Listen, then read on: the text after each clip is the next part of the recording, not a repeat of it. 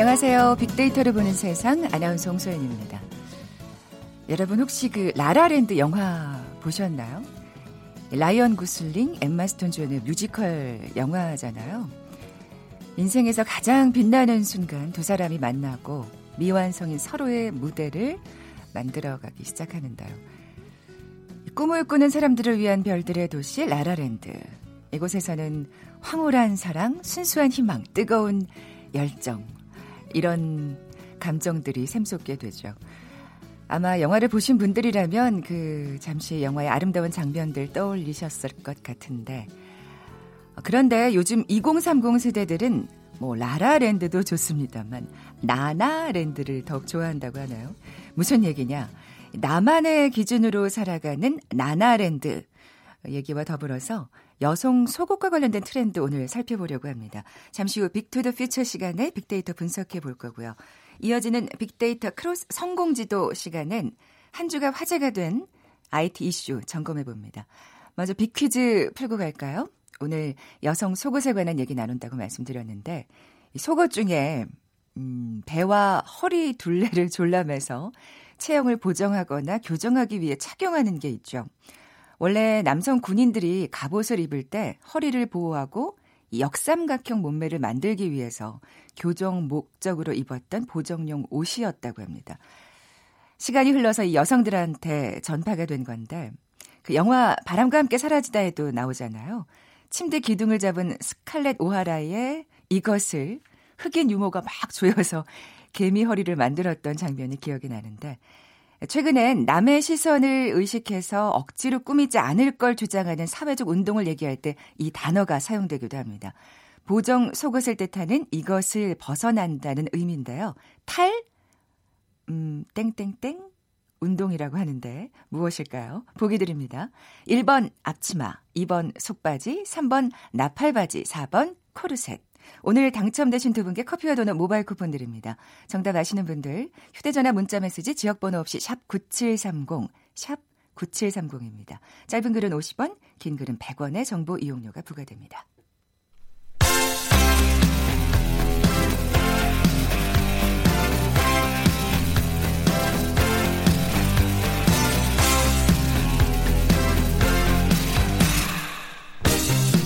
트렌드는 10년마다 반복된다.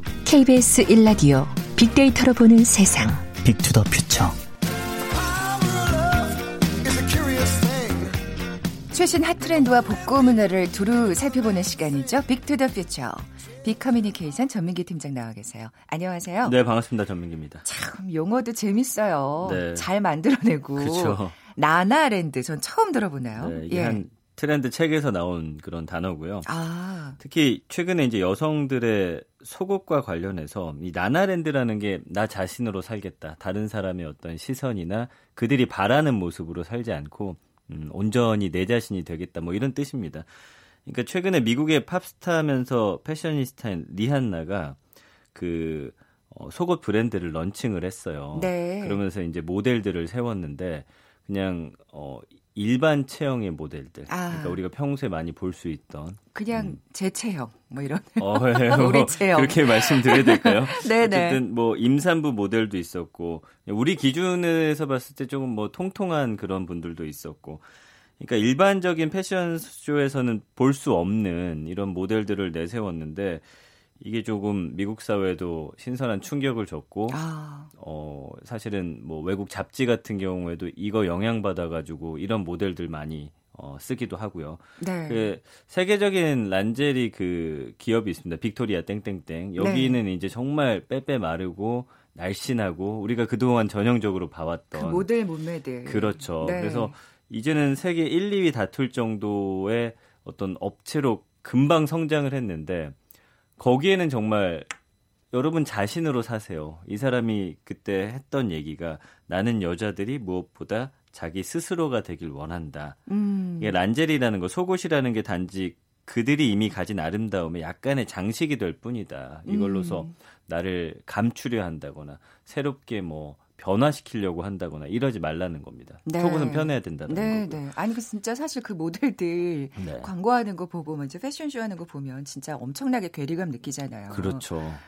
그 속옷을 입는다고 그 몸매가 되는 것도 맞아요. 아니고. 그래서 이 다양한 예. 체형의 사람들이 입을 수 있는 이런 속옷을 표방하는 이 브랜드 정말 대성공을 거뒀고 미국의 유명 패션지에서는 이렇게 이 상황을 표현했습니다. 성적 대상화에 관해서 목소리를 내는 여성들이 많은 시대에 패션이 어떻게 섹시할 수 있는지에 대한 대답이다. 음. 그러니까 우리가 그동안 섹시하다라고 표현했던 그런 어떤 전형적인. 모습들이 정형화된 이제, 모습. 음. 그쵸. 이제는 굉장히 나답고 자신감 있고 이런 쪽으로 좀 변해간다라는 게 섹시라는 단어의 의미가. 그쵸. 굉장히 예. 좀 긍정적으로 저는 아. 느껴지더라고요. 예. 그러니까 결국은 이게 이제 긍정주의하고 연결이 되는 거네요. 말씀하신. 예, 대로. 그래서 예. 이게 이제 큰 반향을 일으키다 보니까 현재 속옷 업계의 최대 이슈는 body positive 그러니까 몸 긍정주의라는 단어로서 표현이 되고 있어요. 그러니까 완벽한 몸매가 아니더라도 그대로의 자신의 모습을 긍정한다라는 얘기고요. 특히 나다움, 내 가치를 중시하는 게 이제 밀레니얼 세대인데 1980년에서 2000년대 초반 이 생들이에요. 그러니까 우리 부모님들이 열심히 일하고 경제를 성장시키면서 낳은 아이들 좀 귀하게 키우고 그러니까 이제 이 아이 한 사람에게 뭔가 원하는 것들을 좀 많이 이렇게 들어주면서 네네. 키우다 보니까 나에 대한 어떤 가치를 굉장히 목말라 하는 사람들이거든요. 그러면서 음.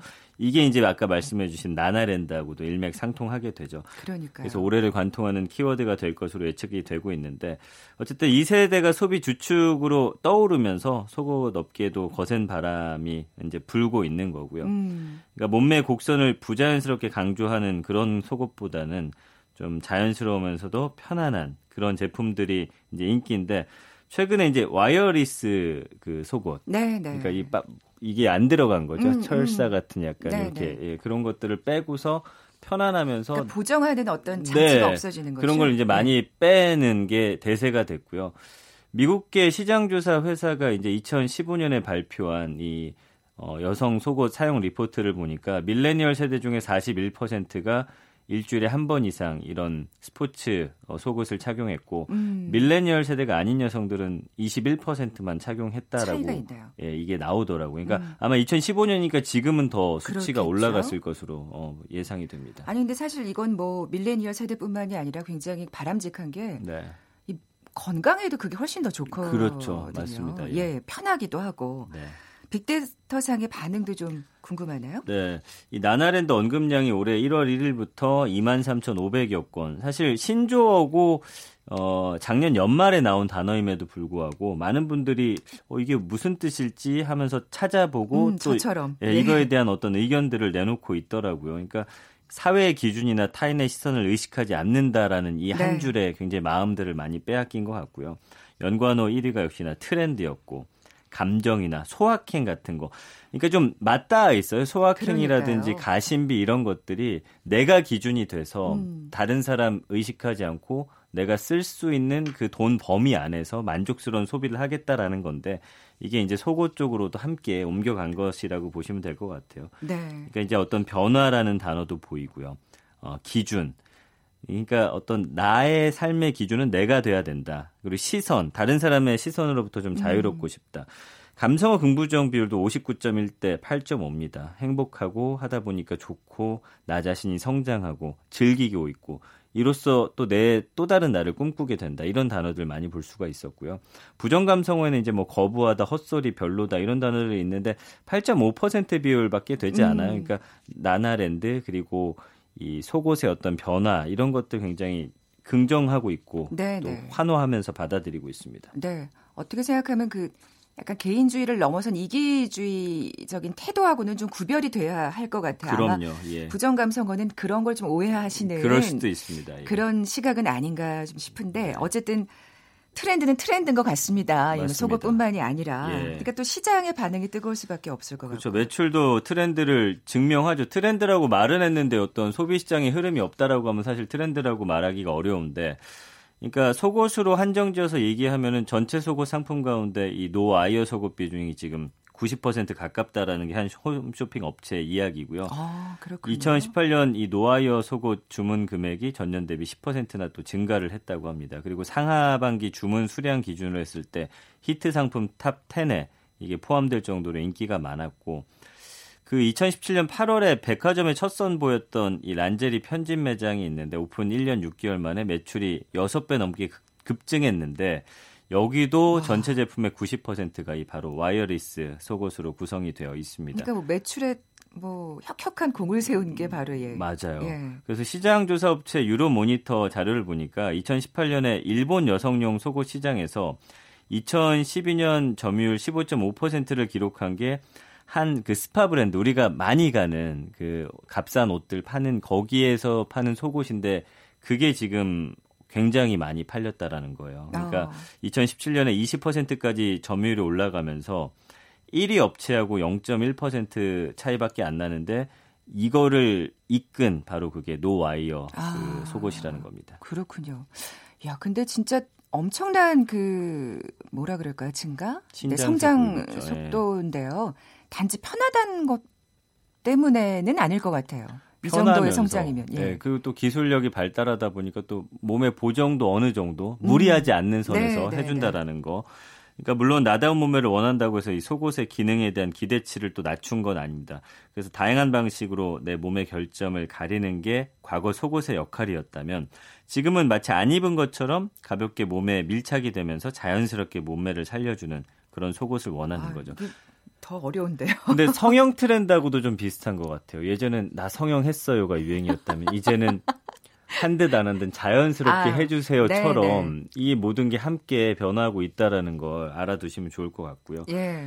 그러니까 이 와이어 없이 자연스럽게 체형 보정하는 고기능성 속옷이 주목받는 이유도 여기에 있습니다. 네, 정말 그러니까 타인을 의식하지 않고 나다움, 그러니까 나다움을 찾는다는 거는 뭐 비단 뭐 속옷이라서가 그런 게 아니라 예. 네. 여러 가지로 좀 긍정적으로 해석할 수 있어요. 그럼요. 우리 네. 사회가 그동안 너무 다른 사람의 시선에 의식한 내 삶을 좀 많이 살아왔잖아요. 특히 한국 사회는 더 그랬던 그러니까 것 같은데. 뭐 어른들이 예. 볼 때는 약간 이기적이라고 볼 수도 있지만 이거는 뭐 전체적인 세계적인 흐름 속에서 조금 늦은 감도 있고 좀 긍정적으로 변해가는 모습이어서 네. 뭐 저는 나쁘지 않다고 봅니다. 네. 네.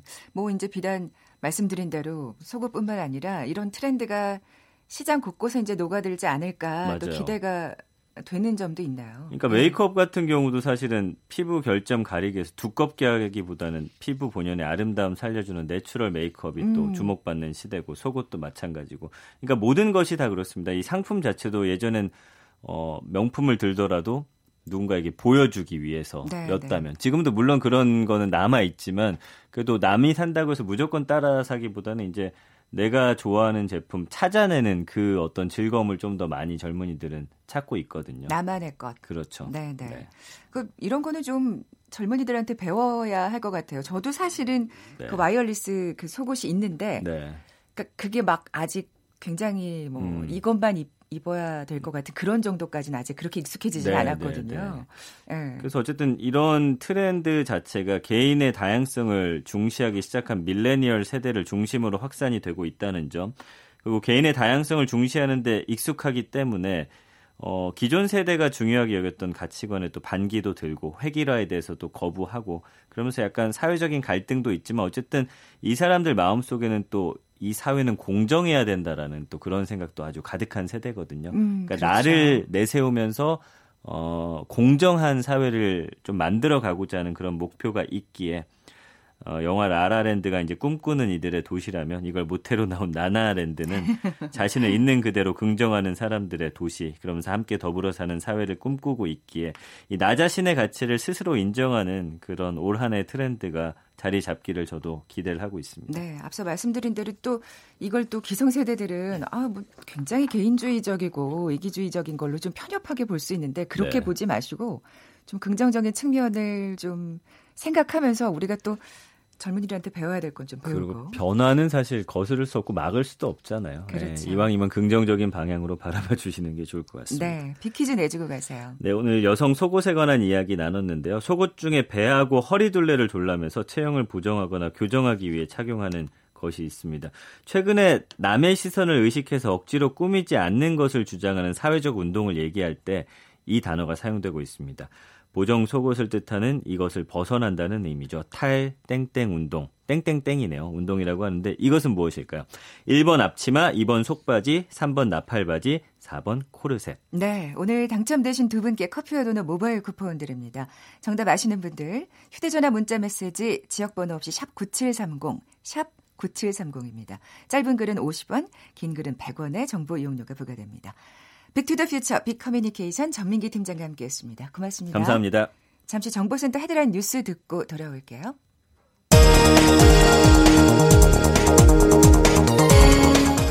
한국은행이 오늘 발표한 2019년 2월 중 통화 및 유동성을 보면 지난 2월 통화량은 2,730조 4,819억 원으로 1년 전보다 6.2% 증가했습니다.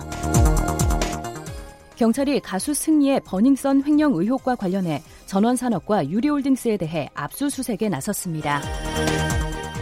공항과 항만을 갖춘 인천시가 해외에서 유입되는 감염병에 체계적으로 대응하기 위해 서울시, 경기도와 오는 2022년까지 수도권 감염병 공동협의회를 구축하기로 했습니다. 내년 봄부터 5세대 이동통신 5G 상용 서비스를 시작하는 일본 이동통신 대기업들이 중국의 화웨이 장비를 쓰지 않기로 했다고 아사히 신문이 오늘 보도했습니다. 강원 산불 지역의 관광객이 줄어 지역 상인들의 2차 피해가 우려되는 가운데 소상공인 연합회가 강원도 피해 지역에 관광을 와달라고 호소했습니다. 지금까지 헤드라인 뉴스 조진주였습니다.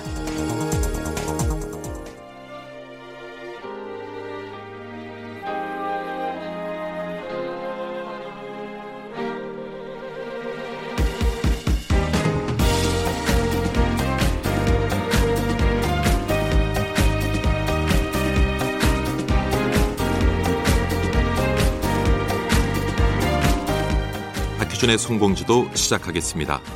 저는 연세대학교 산업공학과 교수 박희준입니다. 4차 산업혁명이 본격적으로 빅데이터로 본 세상과 KBS 일라디오 박희준의 성공지도가 만났다. 미래를 읽는 힘을 키우는 시간. 빅데이터 크로스 성공지도. 네, 빅데이터 크로스 성공지도 연세대학교 산업공학과 박희준 교수 나와 계세요. 안녕하세요. 네, 감사합니다. 아니, 안녕하십니까? 뭐가 저한테 감사하신 건지. 아, 그리고 좀 지금... 전에 그 박희준 교주라고 말씀하시는 아, 아 네, 제가 지금 발음 그냥 가시려고요? 방송 안 하고 끝난 걸로 할까요? 아, IT 업계 소식부터 이번 주 예, 살펴볼게요. 예. 에, 얼마 전에 그 5세대 이동통신 상용화가 됐는데요. 어, 정부에서는 이제 2026년까지 5세대 이동통신 시장을 통해서 우리 경제를 좀 더 활성화시키기 위한 5G 플러스라는 전략을 발표했고요. 네. 그 전략에 이제 기반을 해 본다면 2026년에는 5G 시장을 중심으로 이제 수출도 730억 달러를 더 추가로 늘리겠다 아. 하는 등의 여러 가지 장밋빛 전망을 내놓았습니다. 근데 사실 지금 4월 3일이었죠. 11시에 에, 5세대 이동통신이 상용화 된다면 지금 벌써 가입자가 한 10만 명을 넘어선 것 같아요. 굉장히 빠른 속도로 그렇군요. 가입자가 늘어나고 네네. 있는데 아직까지 그 전국망 서비스가 제대로 되지 않으면서 5G 어, 서비스를 이용하시는 분들이 결국에는 이제 3G 서비스를 또 어, 시간 시간 아. 연결이 되지 않을 때는 또 이용하시면서 아직까지는 좀 많은 불만들이 가지고 계신 것 같고요. 네, 네. 제대로 된 5G 서비스를 일반 사용자들이 좀 접하려면은 조금 더 시간이 필요할 것 음, 같습니다. 저도 이번 달에 사실 이제 휴대전화를 바꾸려고 하는데 예. 이거 할까 말까 지금 막 망, 망설이고 있거든요. 지금 아마 새로 구입하신다면은 저는 5G 휴대폰을 구입하는 것도 나쁘지 않아 보입니다. 아 그렇습니까? 예, 예. 어, 빨리 바꿔야 되겠네. 예. 네. 다음 소식은요. 네. 에, 국제보건기구죠. WHO가 게임 중독을 질병으로 어, 분류하는 것이 이제 임박해졌다. 그래서 아. 마 조만간에 그 게임 중독을 질병으로 어, 분류를 할 것 같고요. 우리 정부에서도 뭐 많은 고민을 하고 있지만 세계보건기구가 아, 내놓은 안을 아마 받아들일 것으로 지금 시장에서는 아. 보고 있는데요.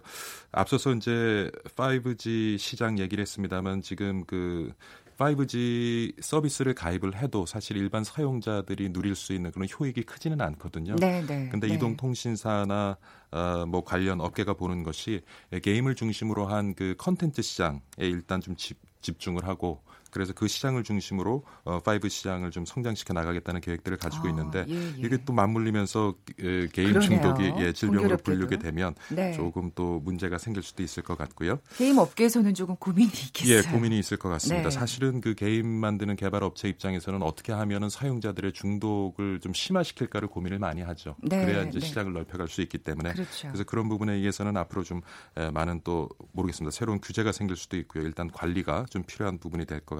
네.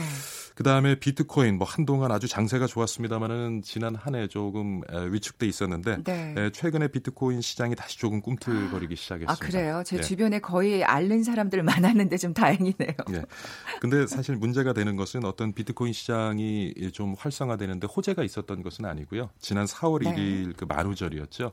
그때 어떤 가짜 뉴스가 아, SNS를 통해서 급속히 확산이 되면서 그것을 근거로 해서 이제 비트코인 시장이 조금 들썩 거리기는 했는데 아, 가짜 뉴스 예, 예. 덕분에요. 예. 그래서 확실한 호재가 없는 상황에서 비트코인의 가격이 움직였기 때문에 과연 이것이 이제 지속적으로 이런 증가세가 유지될 것이냐에 대해서는 시장에서도 좀 의구심을 가지고 있는 것 같고요. 그렇겠네요. 하지만 비트코인 시장을 비롯한 뭐 암호화폐 시장이 한번 지난해 좀 숨고르기를 했기 때문에 에, 아마 지지난해였죠. 굉장히 에, 폭등을 하고 했었는데 네. 그랬잖아요. 가격이 예. 예. 그런 이제 갑자기 이렇게 달아오르고 식는 시장보다는 이제 좀 숨고르기를 하면서 어 진짜 그 비트코인을 비롯한 암호화폐가 우리 좀 시장에서 자리 잡는 그러한 이제 음. 시간이 좀 만들어질 것 같긴 합니다. 그러니까 안정적으로 이제 예. 단계에 접어들 수도 있다는 또 긍정적으로 그 신호를 보시는 거네요. 예. 네.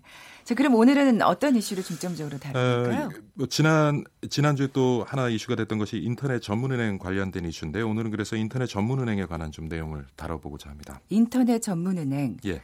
저는 사실 잘 모르는데 사용자들이 많이 늘었다고. 예, 지금 뭐 국민 다섯 명 중에 한 명은 인터넷 전문은행의 계좌를 가지고 있고요. 어, 은행업계에 따르면 지난달 말 기준으로요. 카카오 지금 국내는 카카오뱅크 그다음 K뱅크 두 개 인터넷 전문은행이 있거든요. 네, 네. 카카오뱅크의 고객 수는 891만 명, K뱅크 고객 수는 지금 98만 명 정도 됩니다. 그리고 지난달 말 기준으로 수신 금액이 에, 카카오뱅크 14조 9천억 원, K뱅크 2조 6천억 원에서요. 에, 합해보면 한 17조 5천억 원에 육박을 하고 있고요. 대출 잔액도 카카오뱅크가 9조 7천억 원, K뱅크가 한 1조 5천억 원 가량으로 벌써 한 11조 원을 넘어섰습니다. 아, 그렇군요.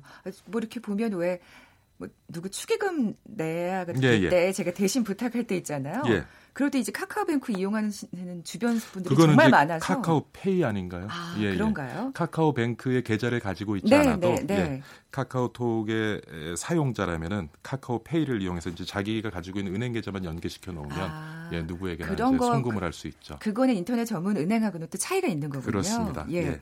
예. 특례법도 만들어졌다면서요. 그렇죠. 사실 이제 2017년에 두 개 인터넷 전문은행이 출범을 했는데 문제는 에, 인터넷 전문은행 출범 당시에는 굉장히 주목을 받았습니다만은 사실 우리가 기대했던 것만큼은 성장을 하지 못했습니다. 아까 가입자 수가 굉장히 늘어났다. 국민 다섯 명 중에 한 명이 계좌를 갖고 있다라고는 하지만 네. 어떤 그 표면적으로는 그렇습니다만은 실제로 어, 두 은행은 계속 이제 적자를 내고 있고요. 아, 그리고. 기대한 만큼 어떤 그 관련 시장이 크지 못했기 때문에 에, 그래서 올해 사실은 에, 제3의 인터넷 전문행을 선정을 해서 내년에 출범을 시키고자 하는 그런 계획을 가지고 있지만 사실은 그렇게 에, 시장이 좀 주목받지 음. 못하고 있는 상황에서 지난해 말이었죠. 어, 지금 말씀하신 인터넷 전문은행 이제 특례법이 만들어졌는데 뭐 많은 내용이 있습니다만 골자는 그렇습니다. 지금 이제 은산 분리 때문에 은행법상의 지금 그 산업 자본이 에, 전체 지분 보유의 한도의 4%를 넘을 수 없게 되어 있었거든요. 네. 의결권이 없을 경우는 10%로 이렇게 규정하고 있었는데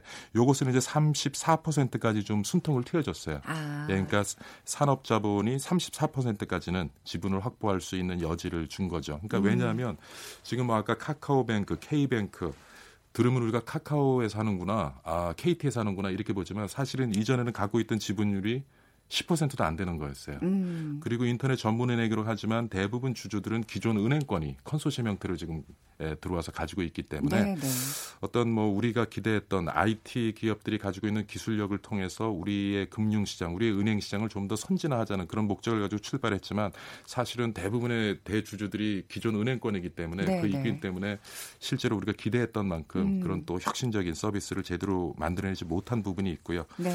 그래서 그런 것들이 조금 에, 우려가 되고 또 우리 기대만큼 인터넷 전문은행 시장이 활성화되지 못하니까 지난해 이제 지금 말씀하신 특례법을 예, 만들었던 거죠. 숨통을 트여준 거군요. 근데 그 문제가 뭐냐면 예, 예. 사실 그 1992년 이후에 지난 그 인터넷 전문은행이 두 개가 출범할 때까지 지난 25년간 국내 은행 시장에는 신규 진입자가 없었어요. 오히려 이제 IMF를 거치면서 은행 산업의 구조 조정하게 됐고요. 그때 네. 이제 1996년 말 기준으로 26개인 은행이 이제 2016년에 14개로 오히려 감소를 했습니다. 그러니까 신규 진입자가 없는 상황에서 기존 은행들이 계속 이제 시장을 가지고 가는데 상위 4개 은행 시장 점유율이 80%를 넘어요. 아. 네. 그러니까 뭔가 혁신적인 금융 서비스를 좀 기대하기 어려운 상황이고 여지가 전혀 없는 상황. 예, 그렇죠. 예. 그다음에 또 뭐 대부분이 이제 예대 마진 중심으로 수익을 만들어내고 있었고요. 근데 이게 재밌는 것이 산업 자본이 못 들어가게 하다 보니까 오히려 어떻게 되냐면 외국인 외국 자본이 많이 들어와요. 그래서 뭐 지금 상위 4개 은행, 신한은행 같은 경우는 69.4%, 국민은행은 67.7%, 하나은행은 73%, 우리은행은 이제 27.2%인데 우리은행을 제외하고는 뭐 6, 70% 지분을 대부분 지금 외국 자본이 들어와서 가지고 있거든요. 그러니까 음. 이런 것도 좀 문제가 됐고요. 그래서 그렇겠네요. 조금 예, 뭔가 예. 인터넷 전문은행을 활성화할 필요는 좀 있어 보입니다. 네. 뭐 이 특례법이 그러면 좀 도움이 될까요? 뭐 여전히 조금 제가 보기에는 조금 아직 부족합니까? 예, 부족한 예. 수치라고 보여지고요. 좀 음. 근데 뭐 우리도 사회적으로 지금 산업자분이 예, 은, 은행을 이렇게 소유하는 것에 대해서는 에, 아직도 정서가 좀그 국민, 예, 반정서가 있기 예, 때문에 예, 쉽지는 않은 것 같고요. 그렇지만은 조금 제가 보기에는 좀 더 이 기준을 높일 필요가 있지 않나는 생각은 드는데 그건 뭐 제 개인적인 사견입니다만은 네. 에, 어쨌든 간에 지금 그 제3 인터넷 은행 출범을 앞두고요. 어, 지금 이제 앞으로는 양강 구도가 펼쳐질 것이다. 에, 기존의 이제 키움 증권을 중심으로 키움 뱅크 가 하나 있고요. 네. 에, 그다음에 또 이제 에, 토스 뱅크라고 해서 요거는 이제 키움 뱅크는 기존 금융권에 있는 에, 기업들이 네네. 컨소시엄을 구성해서 들어오는 거고 토스뱅크 같은 경우에는 이제 기존의 IT 기업들이 또 컨소시엄을 아. 구성해서 들어오는데 네. 요두 개가 조금 그 좀 양강 구도를 펼치면서 제3 인터넷 은행으로 어, 출발할 가능성이 좀 높지 않냐고 보는데 네. 뭐 장단점은 가지고 있어요. 네. 토스뱅크 같은 경우는 이제 좀 IT에서 출발하다 보니까 금융업계에서 여러 가지 좀 아직까지는 자리를 잡는데 문제가 있을 수가 있고 또 키움뱅크 같은 경우는 또 기존 금융권에서 들어온 기업이기 때문에 IT를 기반으로 한 좀 혁신성은 좀 낮다고 보고요. 네, 네. 좀 더 지켜봐야 될 것 같습니다. 네, 그렇군요. 뭐 어쨌든 뭐 둘 중에 하나가 또 제3 인터넷 전문 은행이 되고 예, 나면 예. 그 다음에 전망은 또 어떻게 보고 계세요? 사실 우리가 그 인터넷 전문은행이 주는 그 편의성도 편의성이지만 한국 그 은행 시장, 금융 시장에 보면은 중금리 시장이 없어요. 그러니까 은행에서 돈 빌 수 있는 사람, 그다음에 네. 은행에서 돈을 못 빌려서 제2, 제3 금융권에서 돈을 빌려야 하는 음, 사람. 음. 그래서 그 금리 차이가 굉장히 극심하거든요. 그렇죠. 양극화되어져 네, 있거든요. 네, 그래서 네, 사실은 인터넷 전문은행에 우리가 기조, 기대했던 것은 기존의, 기존의 신용평가 제도가 아니라 빅데이터 분석 등을 통해서 좀 다른 어떤 새로운 평가의 틀을 만들어보고 그것에 의해서 한국의 좀 중금리 시장을 만들어보자 하는 아. 것이 가장 큰 목적 중의 하나인데 네, 좀그 부분 중금리 시장이 활성화가 돼서 은행에 가서 돈을 빌리긴 좀 힘들지만 그래도 어, 좀 그렇게 높은 금리가 아닌 금리를 가지고 돈을 빌릴 수 있는 그런 좀 음. 시장이 앞으로 좀 활성화됐으면 하는 바람입니다. 네, 그렇게 건강하게 또 다양하게 성장할 수 있다면 또 서민들의 또 숨통이 그렇죠. 트이지 않을까. 예, 예. 예, 좀 기대를 해 보겠습니다. 예. 지금까지 빅데이터 크로스 성공지도 연세대학교 산업공학과 박희준 교수와 함께 인터넷 전문 은행에 대해서 전망해 봤습니다. 고맙습니다. 네, 감사합니다. 커피와 도넛 모바일 쿠폰 받으실 두 분입니다. 어, 정답은 4번 코르셋이었죠. 2355님. 중년을 넘어선 엄마로서 아이들 중심으로 살았는데 나도 이제 탈코르셋으로 활력을 찾아야겠습니다. 오늘 방송 내용이 너무 도움되네요 하셨고요. 9966님, 아 9666님. 오늘 약속 입어서 코르셋 입고 나오는데 숨이 막히네요 하셨어요. 정답 보내주셨습니다. 이 두 분께 선물 보내드리면서 물러갑니다. 고맙습니다.